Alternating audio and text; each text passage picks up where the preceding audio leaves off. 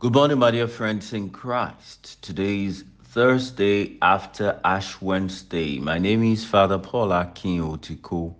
Are you prepared to make sacrifices?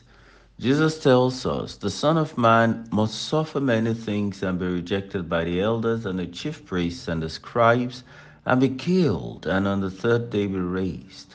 And he said to all, If any man would come after me, let him deny himself and take up his cross daily and follow me. For whoever will save his life will lose it, and whoever loses his life for my sake, he will save it. For what does it profit a man if he gains the whole world and loses or forfeits himself? Luke chapter 9, verses 22 to 25.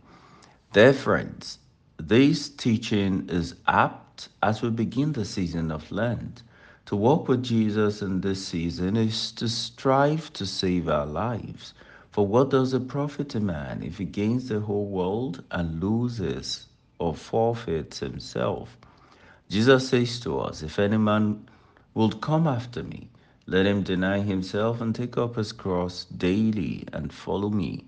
This is an invitation to make sacrifices for the sake of ourselves, our lives, and for the sake of the kingdom.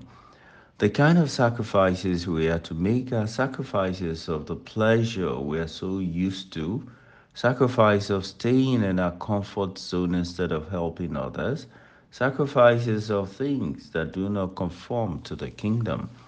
These sacrifices are necessary for whoever will save his life will lose it, and whoever loses his life for the sake of Jesus will save it. I pray today, dear friends, that our work and our sacrifices of faith will gain us the reward of eternal life. God bless you.